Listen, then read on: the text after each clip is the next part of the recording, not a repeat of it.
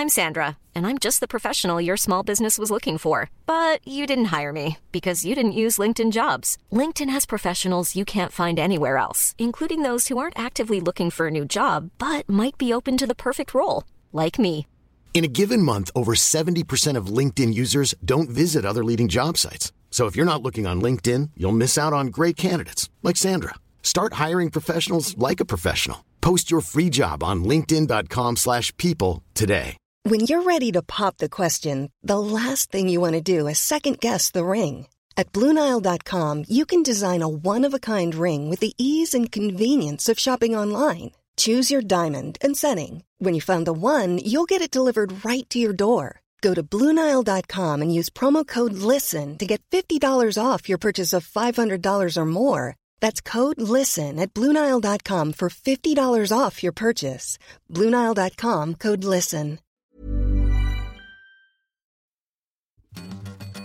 Welcome to Bubble Trouble, the conversations between the independent analyst Richard Kramer, that's him, and the economist and author Will Page, and that's me. And this is what we do we lay out the inconvenient truths about how business and financial markets really work. We go beneath the clickbait headlines navigate a countercyclical path that goes against the grain of what the sycophants and stenographers on Wall Street would have you believe. This week we free ride of Richard's travels, meaning he's mingled with 100,000 telco executives in Barcelona, so we didn't have to. And thanks for that. On the other hand, I chose to go to the dentist instead. I felt that would be more enjoyable. So I'm guessing that when you gather the population of a small city into a conference venue for a whole week, there's going to be some bubble trouble brewing amongst the delegates. So for the next 30 minutes, I'll be quizzing Richard Kramer to give us a verbal postcard of what he learned from the bubbles in Barcelona. More in a moment.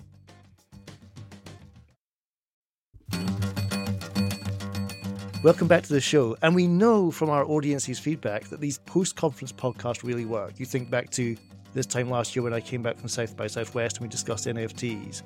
So this is a winning formula for us. So let's win it again and squeeze you like a sponge and find out what you learned from a week in Barcelona with all the suits of the telco world gathered under one roof. Let's put you on the spot. If you had a single word to summarize what you've experienced in Barcelona, what would that single word be? Well, hello, Will. I'm not sure I can boil it down to a single word, but I think, in short, humans crave contact. I think we've all had enough of this virtual meetings and conference calls and so forth. We're bored with it. People want to get together, walk, as I did for three days, 20,000 steps, look at what each other is up to, and interact. If offices are where commercial ideas have sex, then trade shows are the focal point of real business, of getting down to making things happen, but also, of course, driven by sex and money, wanting to check everybody and everything out, see how it measures up to your own offerings, and hopefully do deals because a lot of the people at these conferences will be sales or marketing folks trying to make sure they're keeping the money flowing in.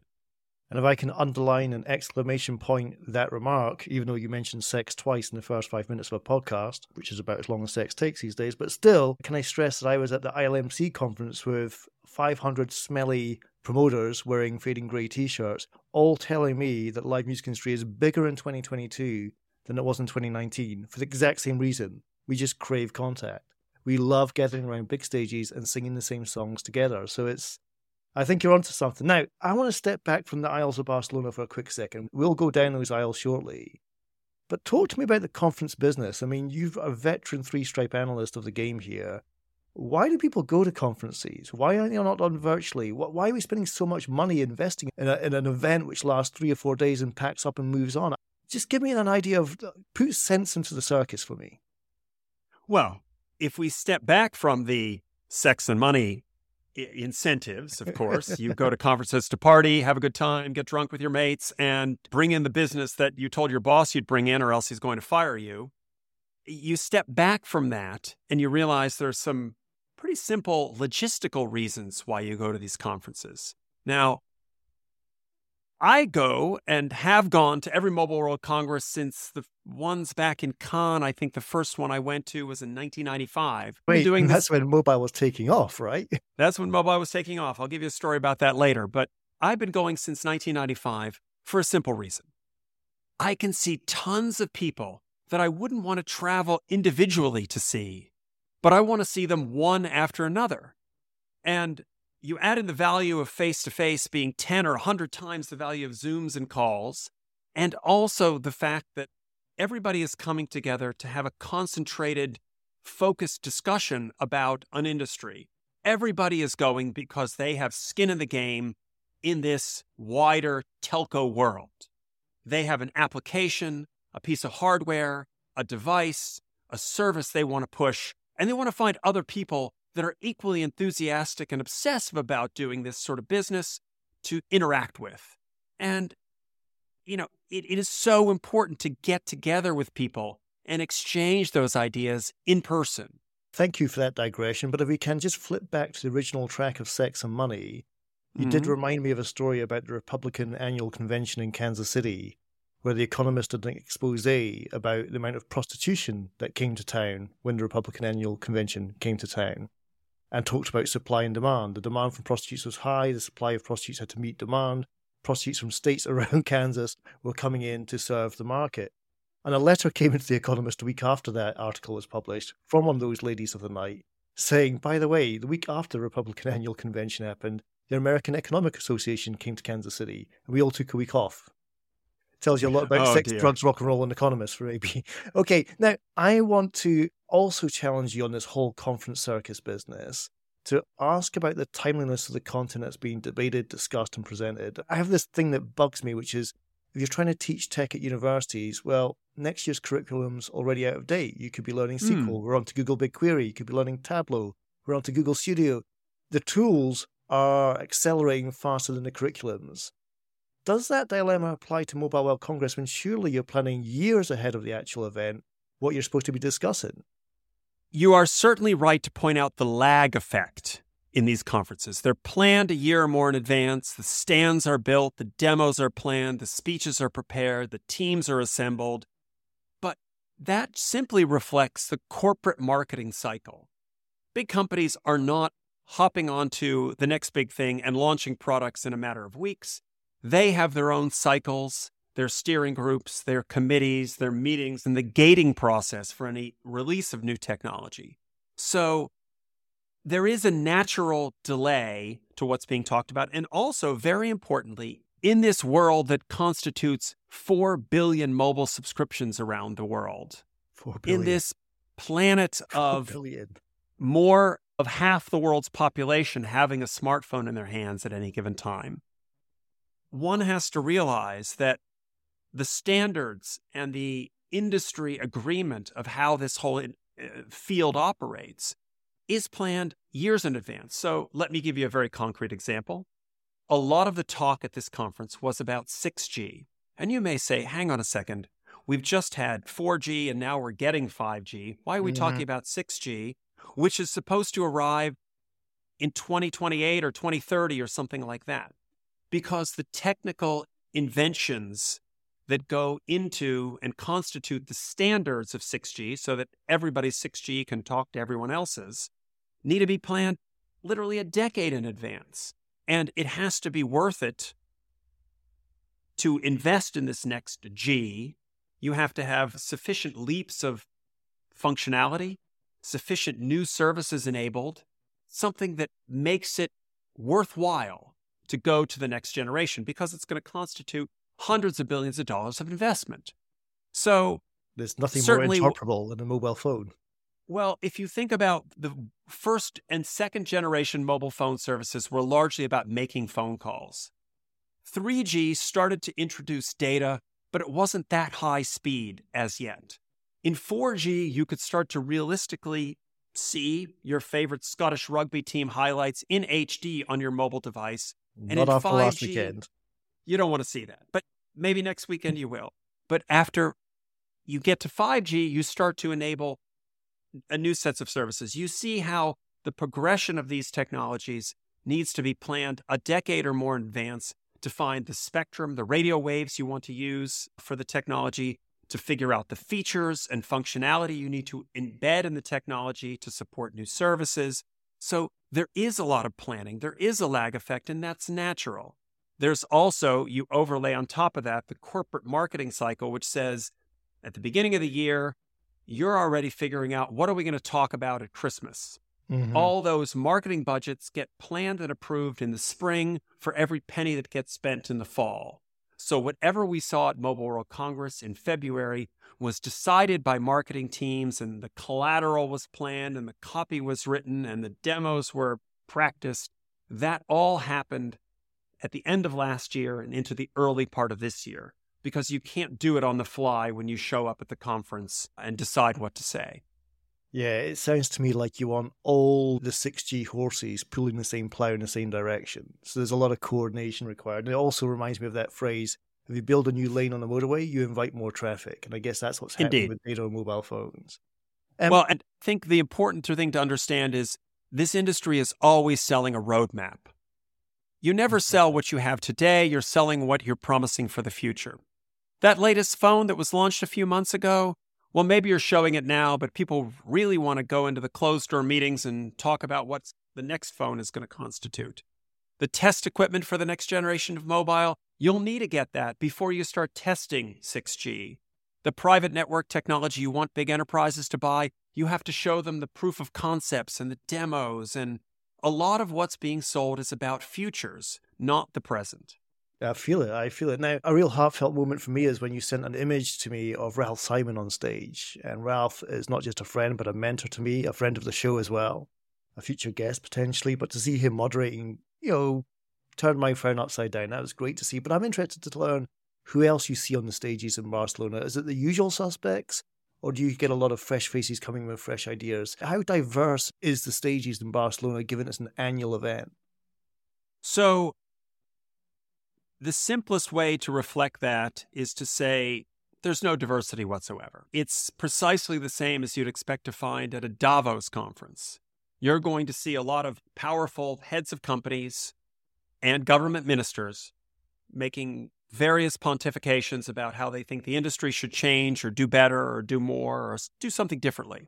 You cannot forget that a lot of the companies that are mobile operators today were 10 or 20 years ago state owned enterprises.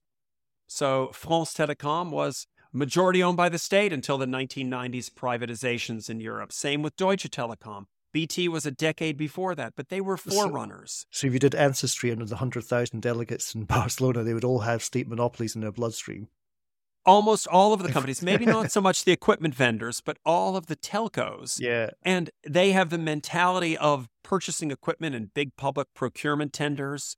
And indeed, one of the leading equipment vendors, Ericsson, recently was fined by the US for violating FCPA, which is the Foreign Corrupt Practices Act, by paying consultants. So mm-hmm. you'd say you'd also call them people who take bribes in seven markets. and that was the way for them to win equipment deals in emerging markets. That was just expected in the system. And one doesn't need to refer to Transparency International to look at the fact that there are uh, more than 100 countries of which there is very low levels of transparency about those sort of public procurement deals. Now, you asked who gets on stage, and the gatekeepers of this conference do not want someone talking about lessons learned from these corrupt practices acts investigations. They want to talk about the bright, shiny future. They want to talk about all the ways Look in which connectivity is improving the lives of people in developing markets. Clearly, the sponsors of these conferences, the people who put up big stands and pay millions of dollars for real estate on a trade show floor, get speaking slots. And they will, depending on how much they pay, be able to effectively buy access to the stage. Now, that's not to mean there's not other programming, which is not doled out solely according to sponsorship, but hmm. that's the reality of the situation as I see it. And frankly, I don't pay that much attention to the formal program because it's a lot of motherhood and apple pie speeches. It's a lot of companies making their formal pitches for why they're doing something wonderful for the world, when in reality, they're mostly at backroom meetings trying to figure out ways which, naturally, as commercial enterprises, they can make more money. Well, when we were out running last weekend and you were trying to keep pace with me up that hill, I remember you giving me a classic. I don't ever remember that uh, keeping trying to keep pace with you up. It, maybe when I ran backwards, I think I still was able to run ahead of you, and I have video evidence of that. You were running backwards on one foot, but you were trying to keep pace with me. But no, yeah. you said when you read the small print at the end of any analyst note, you said it says this company, this bank is getting or expects to get funding from the company that they're reviewing. You said Correct. I can tell you whether there's going to be a buy note on that analyst note. and I guess what Yeah. we're saying here is when you look at the billboards outside this Barcelona venue, you can tell me who's going to be on stage because it's who's advertising the most. Well, and it's natural that if there are 20 or 30 very large telcos in the world, whether it's China Mobile or Mhm. Verizon in the US or EE or BT in the UK or Deutsche Telekom in Germany or Telefonica in Spain in their home country, they are going to have the chief executive up on stage talking about how tremendous their company is, how many things they can do for the world, and agreeing with all the other chief executives of how wonderful they are. That's Wow. natural. And the program itself is not designed to be controversial. Most of the questions that will be asked by moderators, where they have panels, will be pre agreed. And that is just part of the corporate pitchmanship that these conferences entail. One question before the break there is in the book, I talk about how the NPS survey, Net Promoter A Score, nice, nice little plug for Pivot, the renamed Tarzan Economics by Will Page, out in paperback now. because the books with economics in their title don't sell at airports, as I learned. But yeah, in the book, uh, just real quick on this, I remember talking about the NPS survey, the Net Promoter Survey, Mhm. and how Vodafone sends me one all the time, but they never ask Yes. what I think about WhatsApp, which is the number one reason why I don't have to make cell phone calls. Were WhatsApp at the Mobile World Congress, or do they just bypass this thing?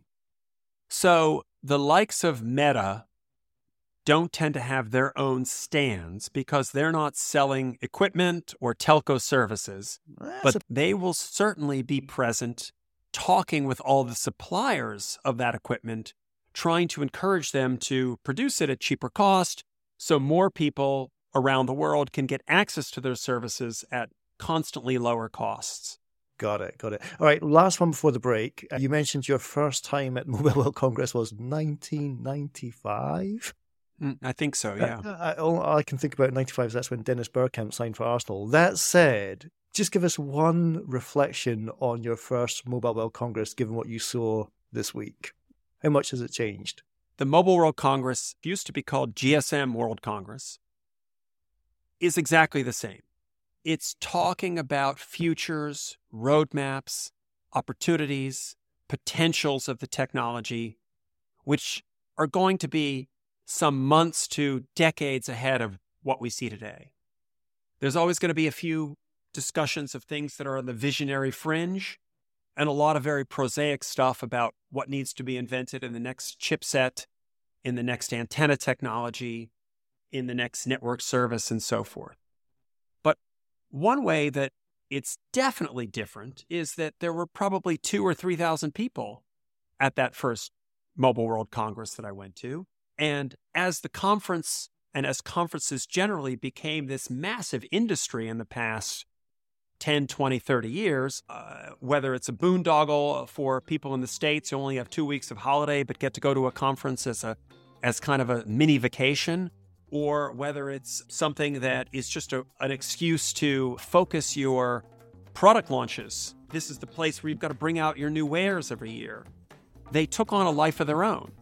And again, back in 1995 or whenever I would have gone to my first Mobile World Congresses, they were far smaller, more intimate affairs with much less formal programming. And now it has become an absolute gigantic industry catering to hundreds of thousands of people the hospitality industry, the transport industry, you name it, they're all in on it and they all rely on it. And that's why you go and speak to a room full of sweaty promoters when they could just read your book.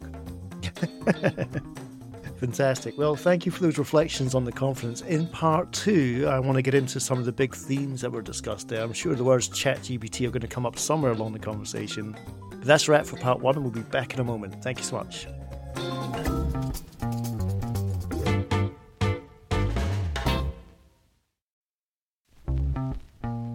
Welcome back to the second part of Bubble Trouble, where Will Page was trying to get me to remember what I did when I went to my first Mobile World Congress in 1995 and didn't have to share the stage with 80,000 other people in this recent Mobile World Congress, which, by the way, was down from 130,000 people that went to the one in 2019. That was way too much.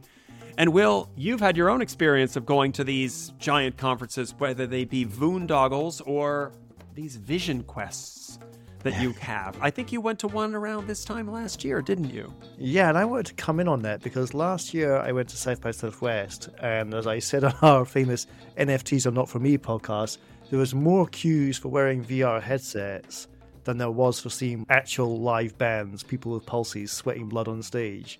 That was a real sign of the times, and I just got to dive in on this one. How much talk of NFTs and metaverse did you hear in Barcelona? Is that passed the telco community by, or is there still an excitement about those that terminology? So I have to say, for NFTs and blockchain and crypto, there wasn't much, almost none at all that I saw. Maybe in some of the startup halls that are far away from the main stages, there might have been some blockchain companies or NFT startups, but I didn't see that.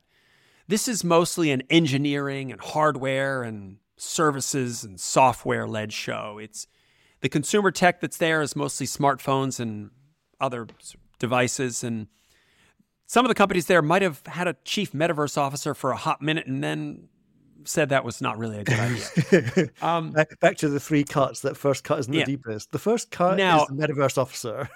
Yes, exactly, especially with tough economic times looming. So, the head of strategy at Nokia did talk about three metaverses. He said there was going to be an enterprise metaverse for training and education. There was going to be an industrial metaverse where you'd have replica of the factory floor with digital twins and their consumer metaverse that we've all heard about. And frankly, the reason he talked about that stuff was because it was in the service of saying you need a lot more network infrastructure and the kit we sell to provide it. So it was really, you know, these things are wonderful visions to have in the field of dreams. If you build it, they will come yeah. mode. I'm selling you trains, so you invest in my tracks. I'm an arms merchant, and I want everyone to be playing one of those battlefield games all the time. I hear it. I hear it. Now, you mentioned the number of billions of people. I think it was 4.2 billion people with a mobile phone earlier in the first half of the pod. And that's always fascinated me about the telco world, about the emerging market potential in podcasts. Couple of thoughts. One, when I way back at university, 300 years ago, I remember writing an essay saying that telcos were the greatest development tool policymakers had. You can spend money on aid or trade, but you invest in telco infrastructure, developing markets can accelerate their growth much faster. Talk to me about what you learned about emerging markets and developing markets in Barcelona. By the way, just as an aside before I dive in there, my son just came back from four or five months in Tanzania, and there simply is no Wi Fi and there is no fixed network. It's all huh? mobile. They, the only thing you can do to get data service is use the 4G. So there's they no don't legacy have, systems. They don't have copper in the ground and Wi Fi in many places, only really to businesses. For homes, it's all mobile. Let's Can I, let me say, just build, build on that in a second. When I did my master's at Edinburgh, a dear friend, Tim Kent, his father was a UN ambassador for Somalia. I said, What does that involve? He says, Well, he sits in a hotel room in Kenya and tries to build governments. This is 2002. I said, Well, what's it like in Somalia? They said, They don't have a government, but they have a better mobile phone network than Britain. So when I first started looking at mobile, the number of millions of subscribers followed Fibonacci. It went from wow. 1 to 2 to 10 million to 20 million to 30 million to 50 million to 80 million to 130 million. It followed the Fibonacci sequence perfectly up till 2000 when you had 400 million mobile subscribers in the world. And then it kept going. Now, the curves in emerging markets today largely follow GDP. You get down to a very basic price of providing the most rudimentary networks and devices, and you know you can get a smartphone for $100 and you can get basic network infrastructure that's cheap, oftentimes decommissioned equipment from developed markets with less bells and whistles. And then it goes mega mass market, 100 ish percent penetration in every developed market and moving up the curve in developing markets. Now, you see handset makers like Xiaomi from China that are desperate to compete with the iPhone. But really, they only do well in markets where you have a ten to fifteen thousand dollar a year per capita GDP. They barely make money compared to Apple, which makes 25% margins. But these Chinese vendors have found their sweet spot, which is making very basic devices and selling them to people who don't have as much money in emerging markets. And because you've had a whole volume ecosystem built to supply mobile service at the lowest possible cost, then those emerging markets have been able been enabled with con- connectivity, the way you were talking about for Somalia. Fantastic. Now, moving on here, I don't think you're allowed to do a podcast in March 2023 without mentioning ChatGPT, so I'm going to mention it now. Let me guess this. Are you to term train and train tracks? I want to sell you tra- trains, so you invest in my train tracks, would be the sort of bargain at Mobile World Congress. Now, the ChatGPT train is a bit clunky. Its use cases doesn't extend much beyond sort of chatbots at the moment.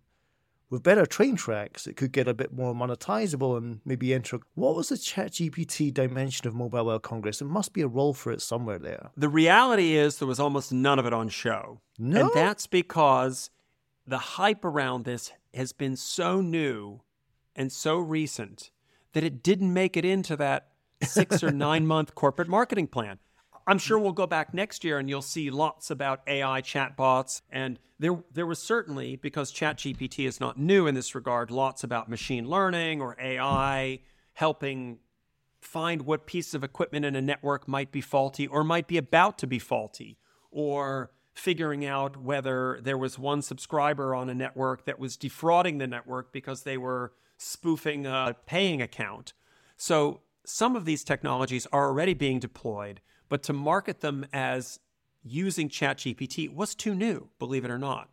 Now, the reality about your train tracks analogy is that there clearly is going to need to be an absolute ton of infrastructure investment for both the cloud computing to make all of these mm-hmm. AI services work, and importantly, the distribution of those services to the end markets. That's why you need this incredible data center infrastructure at the core of these AI services to, to do all that compute.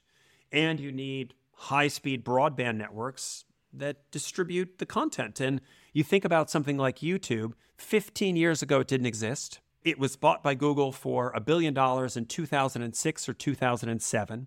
And 15 years later, you have 2 billion people around the planet every month that can watch endless hours of HD video with barely a perceptible lag. So you both have the computing power at the center that can store all this video, and then you have the massive distribution that can send it out around the world so that you can be sitting having tea with a Somali warlord and pulling up those Scottish rugby clips to watch in HD.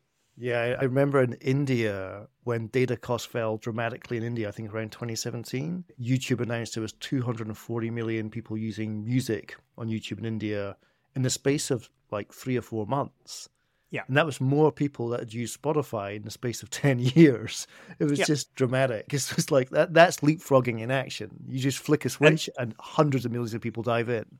That was because there was an Indian telco called Jio, which launched then. That was the one. And yeah. basically provided free data service to everyone. They shorted the market effectively and they frankly forced the business that was a joint venture at that time of Vodafone and another company basically forced them out of business.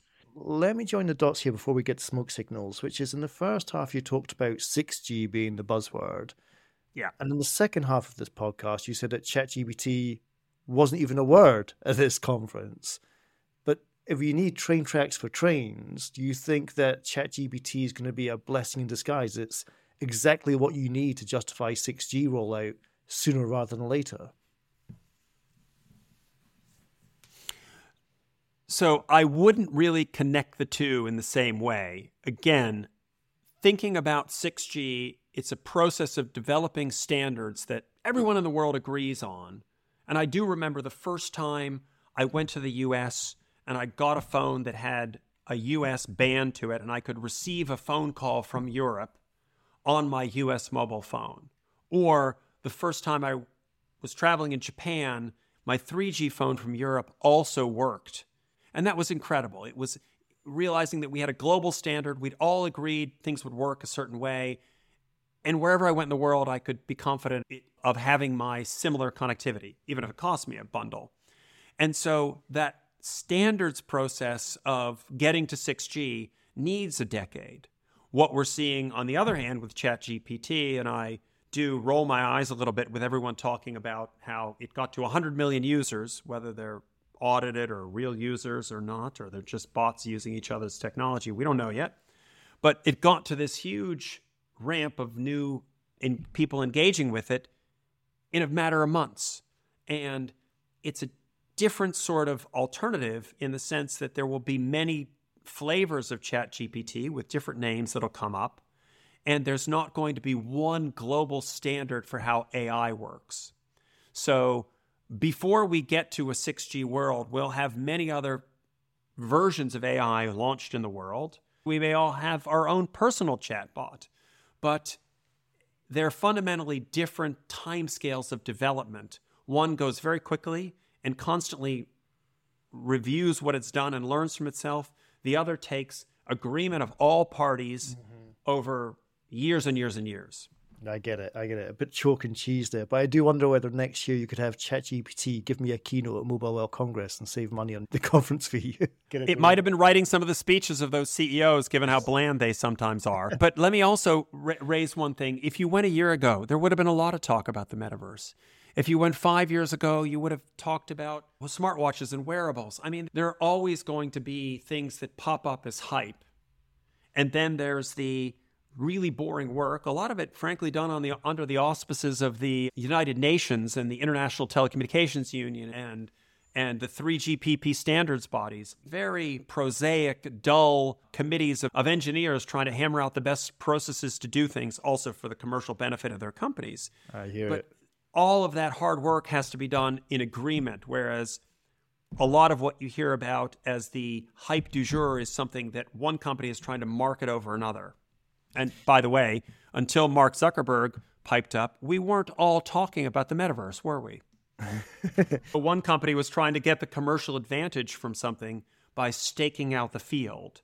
And Microsoft is doing the same thing by allying itself with OpenAI and ChatGPT. They're trying to put down a marker in the field before it gets started so they have their turf set aside. Stake United Field. There's a pool quote for this week's podcast. It's like Hoover a vacuum cleaner. You just want to associate with the brand. When you blow your nose, it's with a Kleenex, right?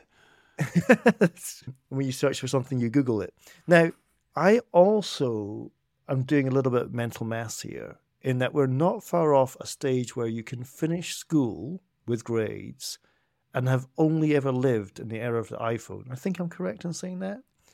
Close to it. The way I'd put it back when I was doing my own visionary work in the mobile world, we used to say, imagine an alien came down from the sky and looked at people talking, people communicating with these devices and said, why are some of them chained to the wall?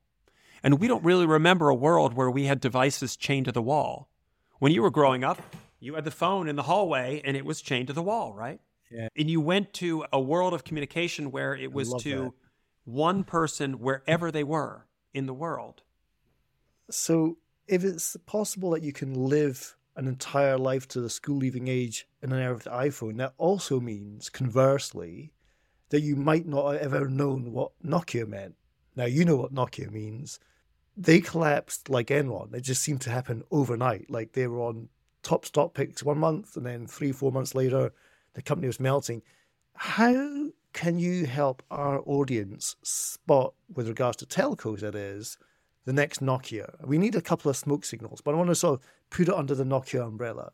How do you spot a next Nokia on horizon, given how quickly that company fell from grace?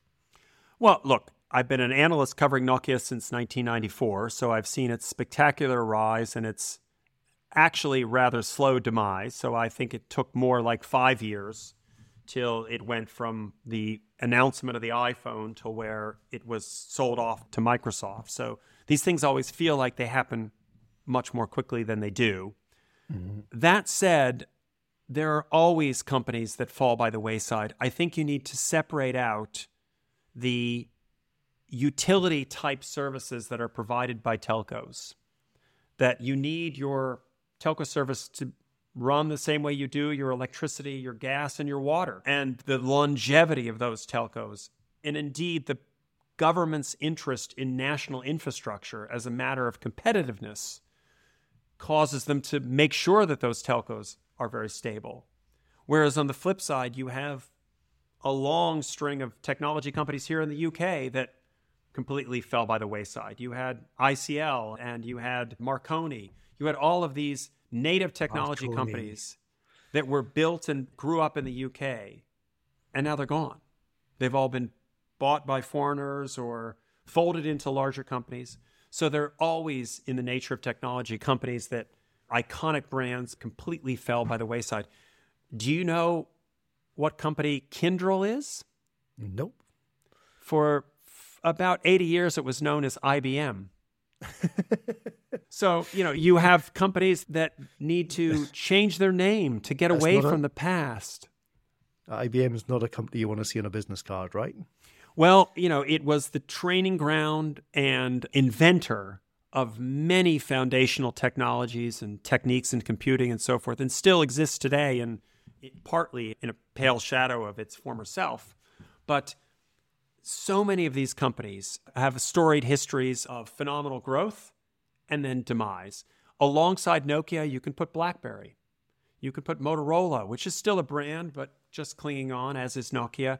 You put all of these legendary companies that we knew as innovative, as well as so many of the TV makers that were out there eh, in the early days. Sony doesn't really make Walkman anymore, do they? so that qualifies as smoke signal number one. It's a very much a rear mirror, it's retrospective smoke signal. But without maybe naming or shaming companies in the future, but is there any themes in the future that you got from Mobile World Congress where you'd say, oh, we don't want to go down that road, find a different route? Look, I think there's so much of these trade fairs which end up being old wine in new bottles. So when I you're, 1st well qualified to use that analogy.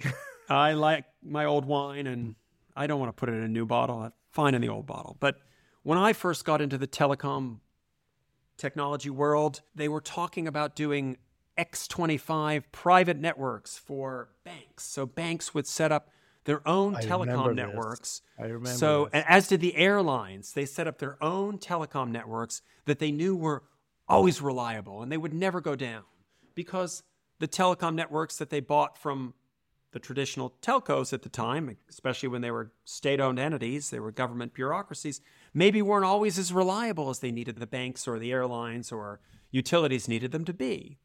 And fast forward 30 years, and the boom topic of Mobile World Congress was about enterprise and private networks and private 5G. And once again, every company, because it's easy to manage now and the technology is cheap, is being encouraged to set up its own private network and configure it to do exactly what they want it to do. So that's a, just one of many examples of the old wine in new bottles thing, theme, if you will, to explain how trade shows work. It's not that someone has a brand new idea to sell equipment to somebody, they have to find a customer for it.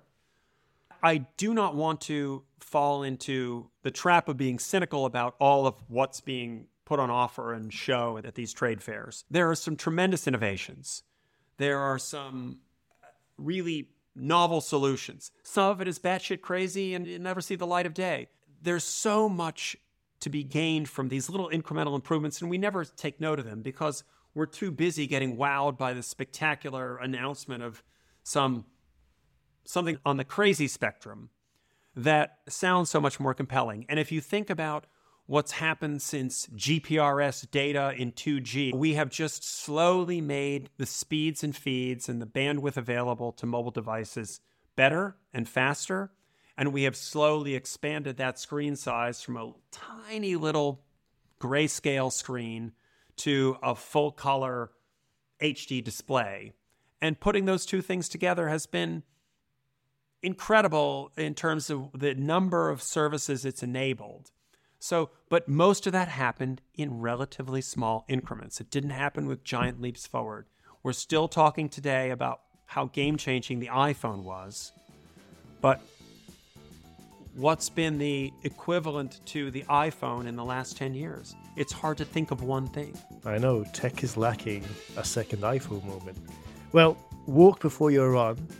work for the common good as opposed to your self interest.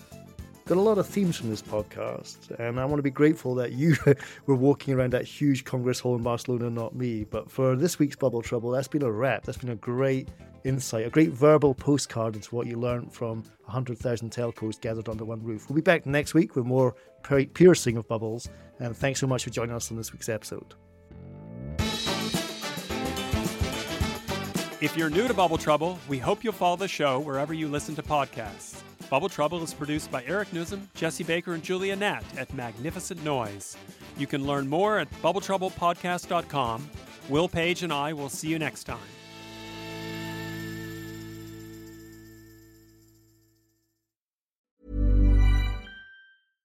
Mom deserves the best, and there's no better place to shop for Mother's Day than Whole Foods Market. They're your destination for unbeatable savings, from premium gifts to show-stopping flowers and irresistible desserts. Start by saving 33% with Prime on all body care and candles. Then get a 15-stem bunch of tulips for just $9.99 each with Prime. Round out Mom's menu with festive rosé, irresistible berry chantilly cake, and more special treats. Come celebrate Mother's Day at Whole Foods Market. Planning for your next trip?